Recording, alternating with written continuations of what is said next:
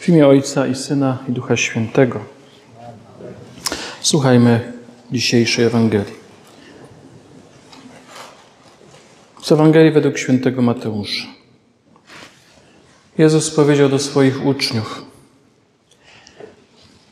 Modląc się, nie bądźcie gadatliwi jak poganie. Oni myślą, że przez wzgląd na swe wielomówstwo będą wysłuchani. Nie bądźcie podobni do nich. Albowiem wie Ojciec Wasz, czego Wam potrzeba, zanim jeszcze Go poprosicie. Wy zatem tak się módlcie.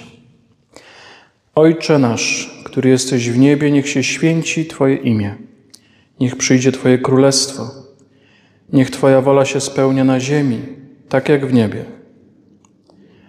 Naszego chleba powszedniego daj nam dzisiaj i przebacz nam nasze winy, tak jak i my przebaczamy tym, którzy przeciw nam zawinili. I nie dopuść, abyśmy ulegli pokusie, ale nas zachowaj od złego. Jeśli bowiem przebaczycie ludziom ich przewinienia, i wam przebaczy Ojciec Wasz Niebieski.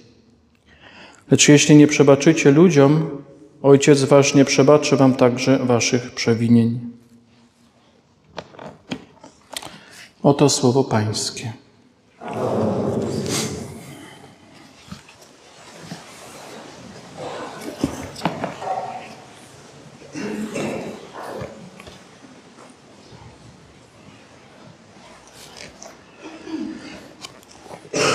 Już tak? Aha, dobrze.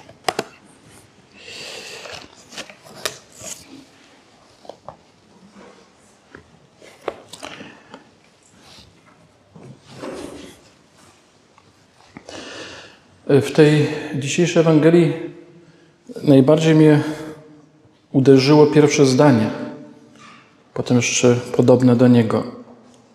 Jak poganie, nie bądźcie jak poganie, nie bądźcie podobni do nich.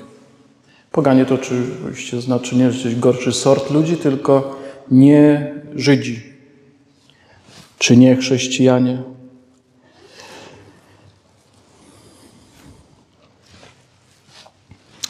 Dzisiaj będę mówił o cierpieniu, które jest w naszym życiu konieczne, a nawet w pewnym sensie jest darem. No nie każde.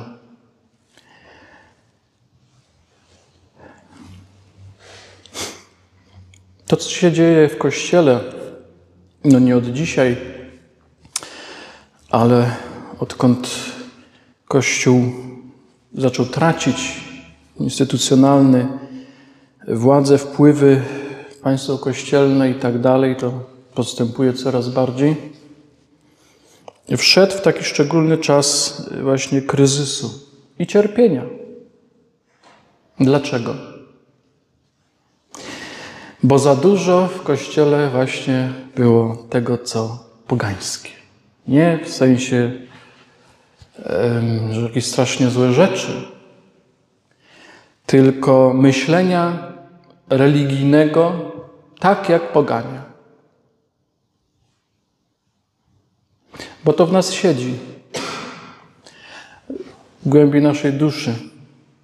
Z tym się rodzimy. I doskonale to tutaj widać, zresztą nie tylko tu.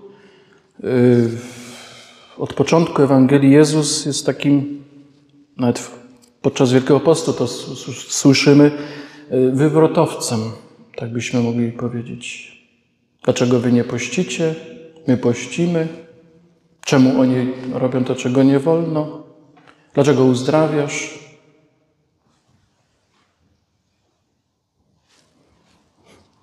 W szabat.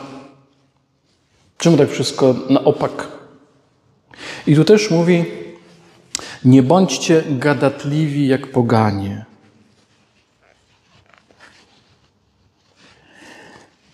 Ta religia, bo tu mówię o religii w znaczeniu właśnie wszystkich tych religii, które są inne niż chrześcijaństwo, e, między innymi na tym polega, że no właśnie zwracamy się do tam jakiegoś bóstwa Boga i trzeba go jeśli tak można powiedzieć, przegadać,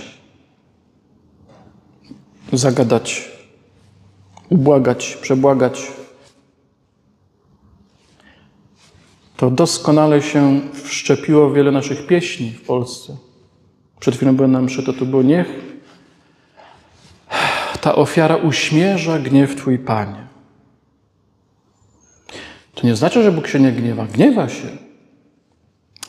Tylko nie tak jak my, albo jak Zeus.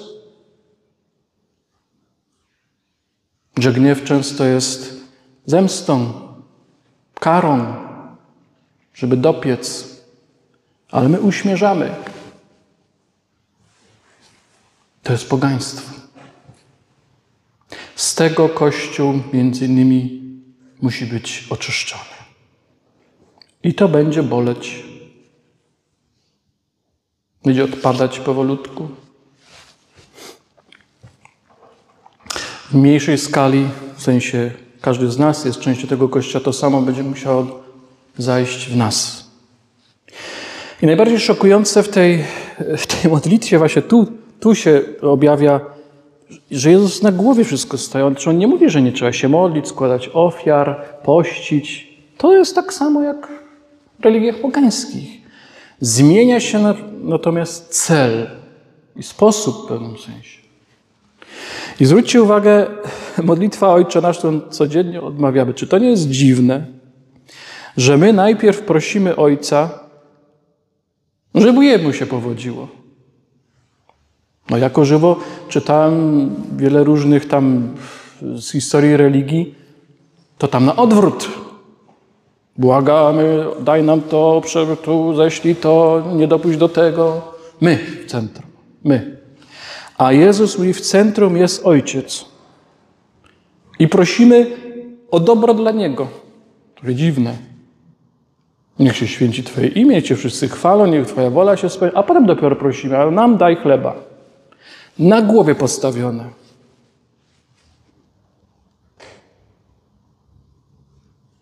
I dlatego w Kościele właśnie jest coś takiego, uczymy się tego nieustannie, jak uwielbienie.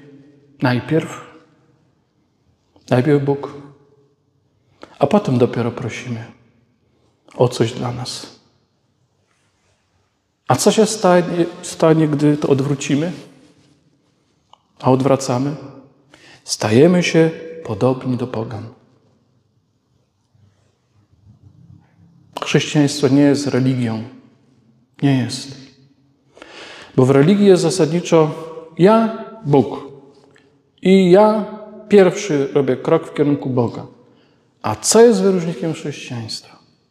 Najpierw jest Bóg, przychodzi do mnie, ale jest też ja i bliź, i drugi człowiek. To nie obchodziło większości religii, pff, co tam z innymi się dzieje i jak ja mam wobec nim. Tu ja jestem tylko przed Bogiem, ja tu o swoje proszę. Dużo jest tego, tej religii w naszym kościele. Dużo. Tam wczoraj przeczytałem, że będzie 9 dni szturmu. Ktoś organizuje 9 dni szturmu, żeby, nie wiem, wybłagać, wywalczyć błogosławieństwo dla Polski. Szturm. Samo słownictwo, zwróćcie uwagę. Ojciec wasz wie, czego wam potrzeba. Nie bądźcie gadatliwi. Nie zamęczajcie go właśnie tymi szturmami. Ale co tam? Głębiej siedzi w nas to i tu wyłazi i będzie musiał być oczyszczone.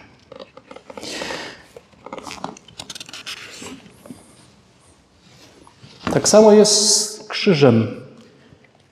Kiedy patrzymy na krzyż, cierpienie okropne, okrutne, no to też mamy tę skłonność myślenia po pogańsku. To znaczy jest ten Bóg Ojciec okropny, który zażądał krwi swojego Syna, Najpierw, żeby przebłagać ten jego gniew, czy cokolwiek tam, no i potem, żeby nam coś dał.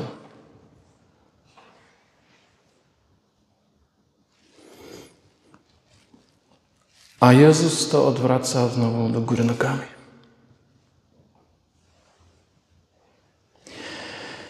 Papież Benedykt, nie papież jeszcze, Józef Ratzinger, to już 50 lat temu, w książce Wprowadzenie w chrześcijaństwo, w jednym z artykułów pisze takie słowa, wbrew tym naszym wyobrażeniom, które ciągle pokutują siedzą w głowach. Pogańskie wyobrażenia.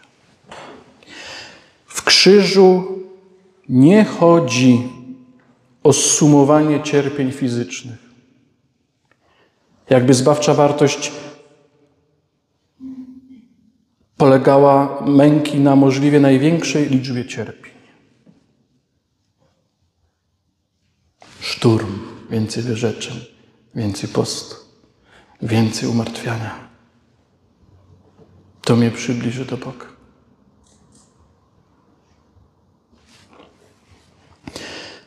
I pisze dalej Ratzinger, jakżeby Bóg mógł cieszyć się męką swego stworzenia, czy nawet swego syna, albo widzieć w nich jakąś wartość, za którą można uzyskać pojednanie. To jest karykatura Boga, pisze Ratzinger. To jest potwór.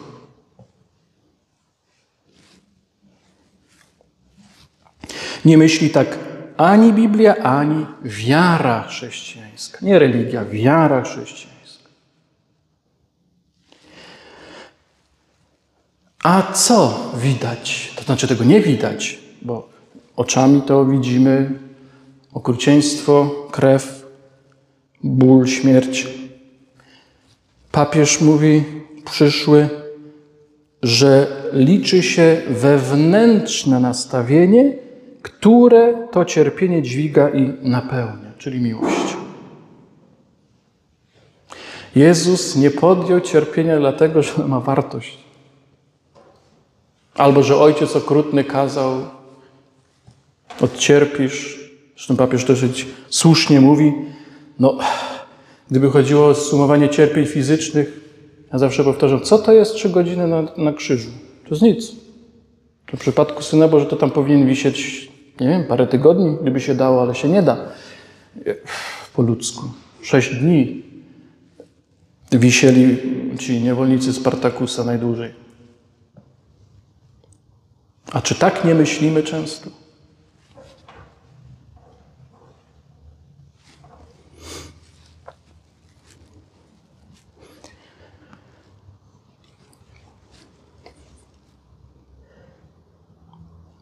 Stoi za tym miłość, wewnętrzne nastawienie, które znosi i na... Co to znaczy?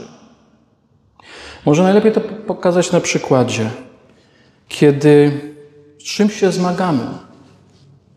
Niech to będzie depresja, niech to będzie nerwica, y, jakiś smutek nagły, jakaś strata, żałoba. Y, ktoś nam jakieś rany zadał, zwłaszcza gdzieś może w dzieciństwie. I pierwsza reakcja każdego z nas, bo tacy jesteśmy, to jest uciec od tego, zakopać to, wyprzeć. I teraz jak przychodzi odkupienie, uzdrowienie? To jest, para, to jest bardzo ciekawe. Trzeba jeszcze raz to przeżyć, wydobyć to, ale nie samemu. W obecności kogoś, kto nas kocha, kto jest nam życzliwy, kto nas nie potępi, kto nas wysłucha. I jak to wypowiemy, to ta miłość sprawia, że ja dopuszczam do siebie to cierpienie, przeżyję je i ono odchodzi.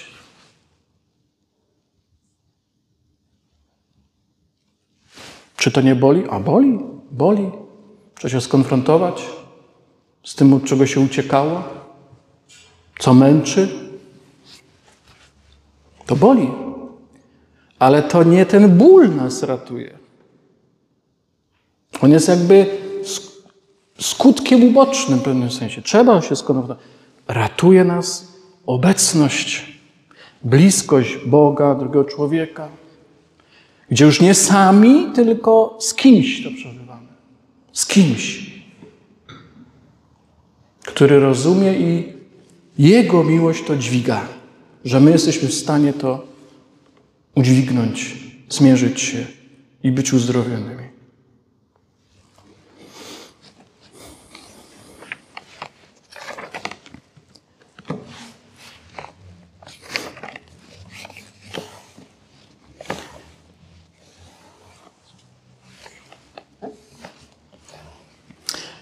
Karl Gustav Jung powiedział, czy napisał, że na świecie jest tyle niepotrzebnego cierpienia, oprócz tego, no, na które nie ma żadnego wpływu,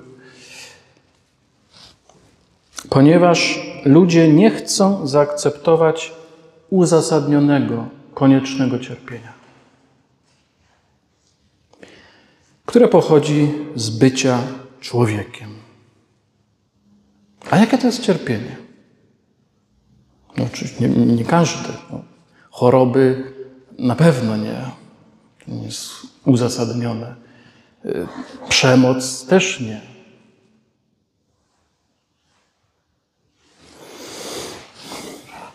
Sam Pan Jezus nam podpowiada. Pierwsza forma, jeśli tak można powiedzieć, cierpienia tego uzasadnionego bierze się z tego zdania pięknego jeśli ziarno pszenicy wpatrzy w ziemię nie obumrze, zostanie tylko samo, a jak obumrze, to wyda plon. Bycie człowiekiem, moi drodzy, to znaczy, że jesteśmy ciągle nieukończeni. My jesteśmy w drodze, w trakcie stwarzania. I to jest nieustanny właśnie proces, są różne etapy. To należy do istoty bycia człowiekiem. Jest rozwój. A rozwój zakłada załamanie często czegoś. Jakichś struktur, wyobrażeń moich, oczekiwań, rozpad moich mechanizmów obronnych, który boli, bo człowiek na nich jak polegał przez całe życie, nagle to, znaczy Bogu dzięki, tak Bóg nie robi, że nam nie zabiera wszystkiego, bo byśmy umarli z przerażenia, no to stopniowo się dzieje, ale się dzieje. I więcej, co to znaczy, że ziarno musi umrzeć, żeby wydał owoc? Nie tylko to, co nam przeszkadza, ale także są pewne rzeczy, które już w naszym życiu spełniły swoje zadanie.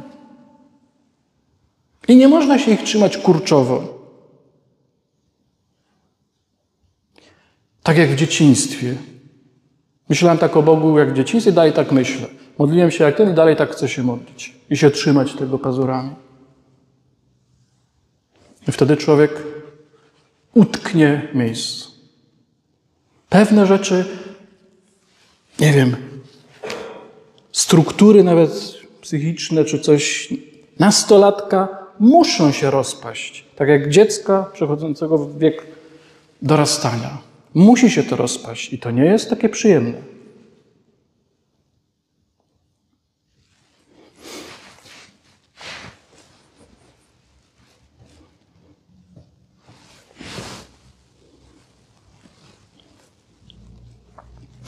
Kto chce zachować swoje życie, straci je. A kto je straci, to nie zachowa. No, głowę tutaj daję pod topór że nie ma tu nikogo, kto nie chciałby zachować swojego życia. Instynkt przetrwania samozachowawczy. I to też podlega rozwojowi. On nadal zostanie. Nadal będziemy chcieć przetrwać, ale nie za wszelką cenę. Nie jak wilk, wilk, człowiek człowiekowi wilkiem. Rozwój polega na tym i być może często właśnie na tym ucierpię, bo do tej pory nie zwracałem uwagi, na jakichś wyjazdach było jedzenie, jak się rzuciłem, naładowałem sobie cały talerz, a drudzy już, pff, już nie ma. Rozwój polega na tym, że jestem uważny. Ten drugi też chce jeść i tyle jest jedzenia, ile jest. Więc powstrzymam się. No nie zjem tyle, ile bym chciał. Kto chce zachować swoje życie, straci je. No i potem w wielu poważniejszych rzeczach podobnie. Dalej, przyszedłem ziemi, nie przyszedłem ziemi dać pokój, lecz miecz. Rozłam. Jest takie cierpienie, które wypływa z podjęcia decyzji przez nas, wzięcia odpowiedzialności za życie, które nie zawsze się podobają innym, bliskim, przyjaciołom. Mogą być odrzucone, mogą być wyśmiane, a nawet znienawidzone. To boli, ale to jest konieczne. Jeżeli chcesz być sobą, wierny tej decyzji, nie da się tego ominąć. To Jezus miał na myśli. Miecz. Nie, że przyszedł ludzi poróżnić wprost, tylko w nas jest ten opór, nieakceptacja, nie wiem, dla wyborów innych, albo denerwuje nas, to coś w nas się budzi, no i reagujemy tak, jak reagujemy. Płaci się za to cenę.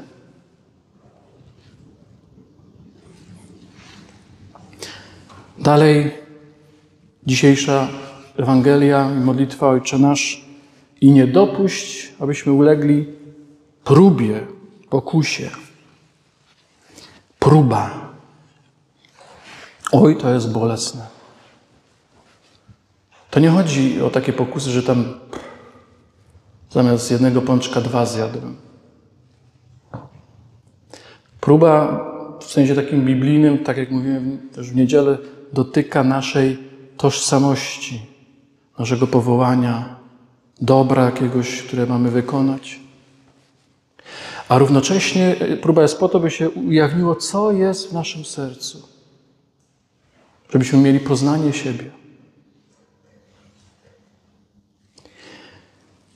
Odpowiednikiem tych prób to dzisiaj, byśmy powiedzieli, są wszelkiego rodzaju kryzysy. Kryzys dojrzewania, kryzys wieku średniego, kryzysy małżeńskie, zakonne. To jest cierpienie. I nikt tego nie chce. Nikt. I doskonale wiemy, że, że kryzys jest szansą, jest zaproszeniem do zrobienia kolejnego kroku. Każdy kryzys, takie ja mam wrażenie, czy doświadczenie, żąda od nas zostawienia czegoś ze sobą.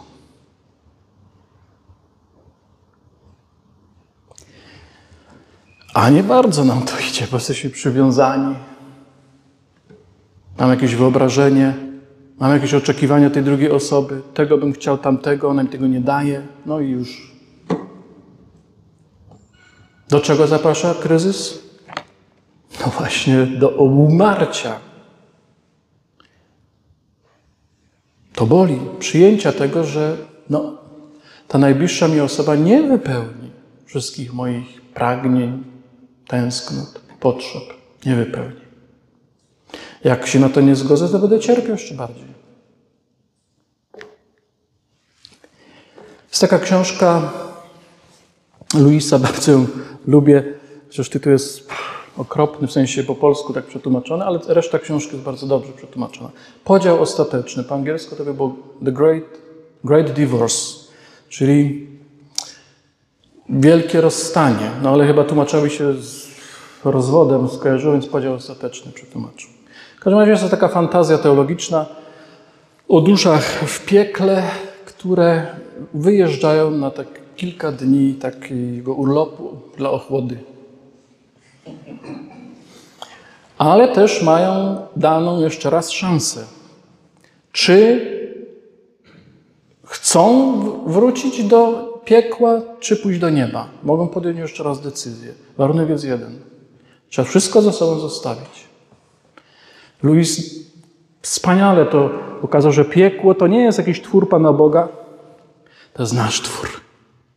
Naszego myślenia, kurczowego trzymania się, naszych przekonań, oczekiwań. Tak ma być, jak ja chcę i koniec. No i każdy z tych upiorów tam w ogóle w tym piekle żyje w swoim świecie. No i dla przykładu, jeden z pierwszych, porządny człowiek, pracował całe życie, starał się. No i przychodzi do niego z nieba jego kolega, morderca. No i go zapraszam, i chodź ze mną tam, trzymasz wszystko, co chcesz, czy więcej niż, niż sobie możesz wyobrazić. Ja chcę tylko odebrać to, co mi się należy. Jak praco... Nigdy nikogo o nic nie prosiłem. Jak chciałem sobie kupić obiad, to se kupiłem, zapracowałem sobie. I tu przyszedłem po to, by odebrać tylko moją należność. Nic więcej nie chcę. Ale otrzymasz więcej niż to, co się... Ale ja nie chcę. Bo całe życie tak żył. Nic nie był w stanie przyjąć. I tak dalej, i tak dalej. Bardzo ciekawa książeczka, gruba, polecam.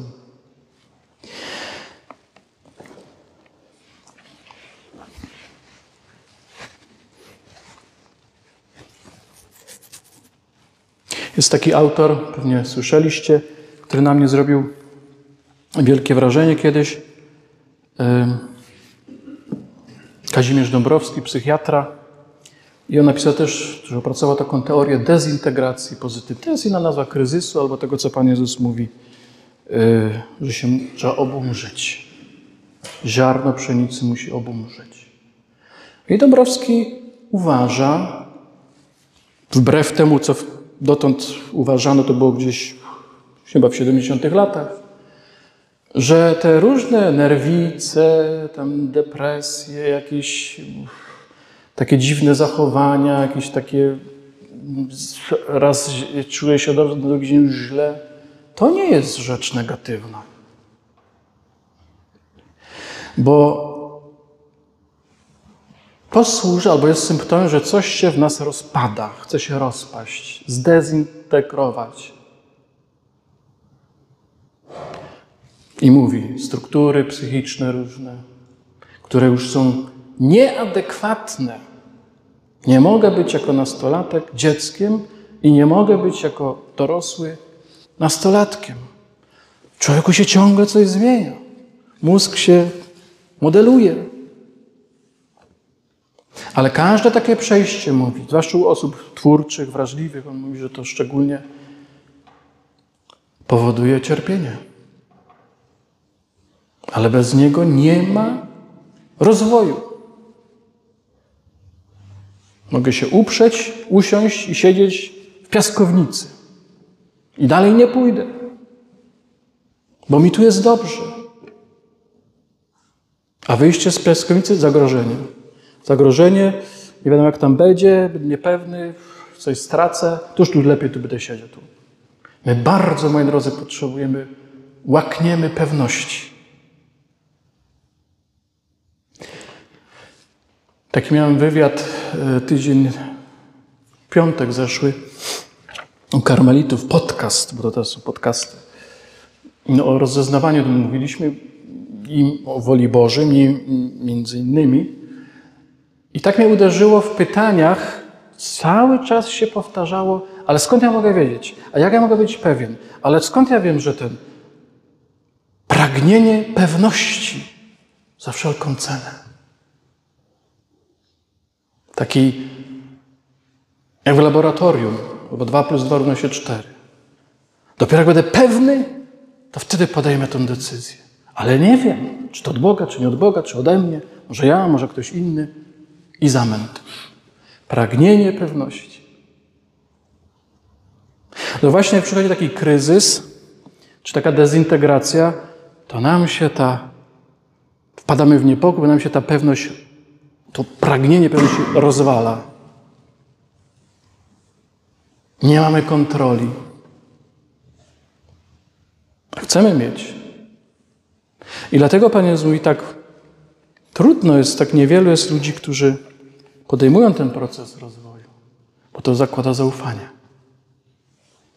Jeżeli się decyduje na y, jakąś decyzję całożyciową, ślub, y, życie zakonne, kapłańskie, Zresztą w każdej decyzji tak jest, tylko w mniejszym wymiarze. To nie wszystko się opiera na wiedzy. To wiemy. Dużo na zaufaniu. Ani siebie nie prześwietlę nawet, ani tego drugiego, ani zakonu nie prześwietlę. I nie wiem, co będzie za tydzień, czy za rok, czy za. Nie wiem.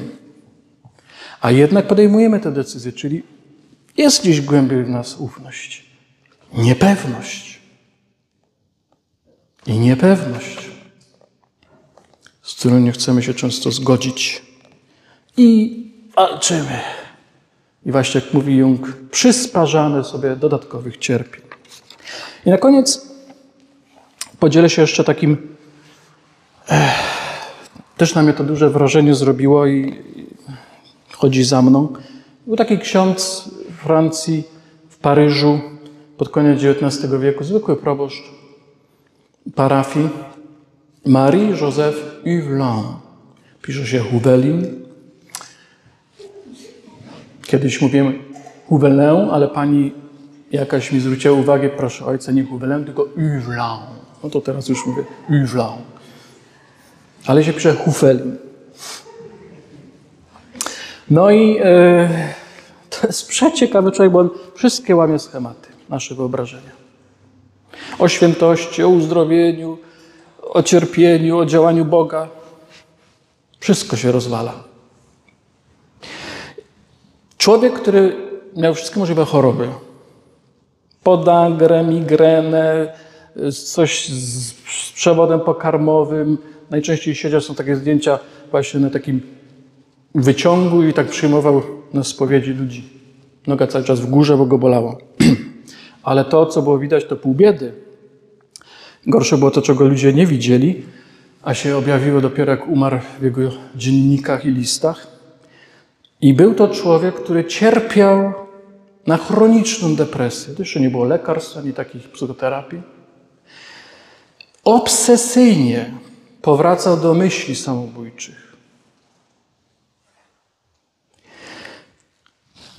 I co jakiś czas w tych jego zapiskach pojawiało się zdanie: On nie istnieje, on nie istnieje. Czy Bóg? Pozbawiony naprawdę, dzisiaj byśmy powiedzieli, wszelkiego poczucia własnej wartości. I ten poraniony, chory człowiek, cierpiący, przyjmował dziesiątki, setki ludzi, tak różnych, właśnie jak Karol de Foucault, to do niego poszedł do spowiedzi. Y, Ludwik Paster, baron von Hügel, który był totalnym przeciwieństwem y, ascety y, de Foucault. I wszyscy znajdowali w nim pociechę i nadzieję. Nie dał odczuć nikomu w jakikolwiek sposób, że tyle w nim jest cierpienia. Wszyscy się dzisiaj dziwią, jak to możliwe? Że ten niepełny człowiek, ten poraniony, ten, byśmy powiedzieli, święty neurotyk dzisiaj,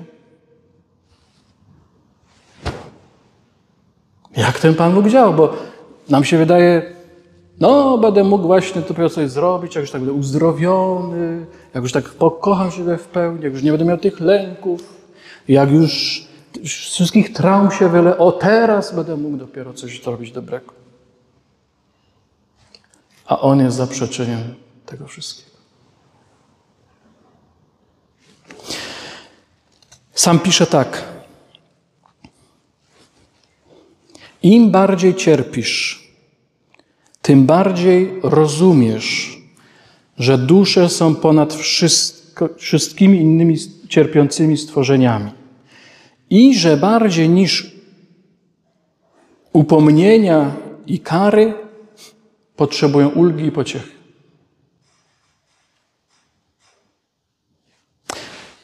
Gdyby on tak nie cierpiał, to by nie miał tego współczucia i zrozumienia.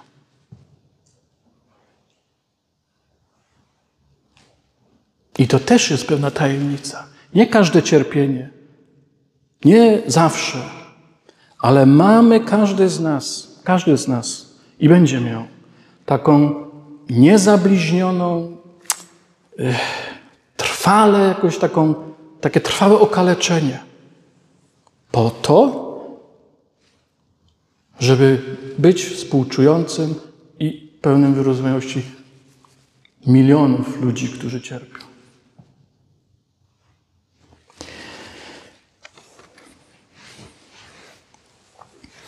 Mój znajomy, już tak na koniec taka anegdotka z Wrocławia, tydzień temu, czy tam parę dni temu była ta Ewangelia o faryzeuszach oburzonych. Dlaczego my pościmy, a twoi uczniowie nie poszczą? Się oburzali. On napisał tak.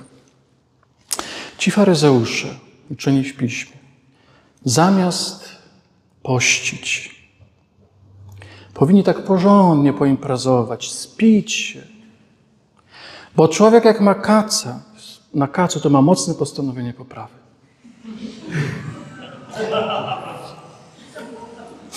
I on ma rację. A tak to jest problem, bo tam poszczą, kłócą się, coś.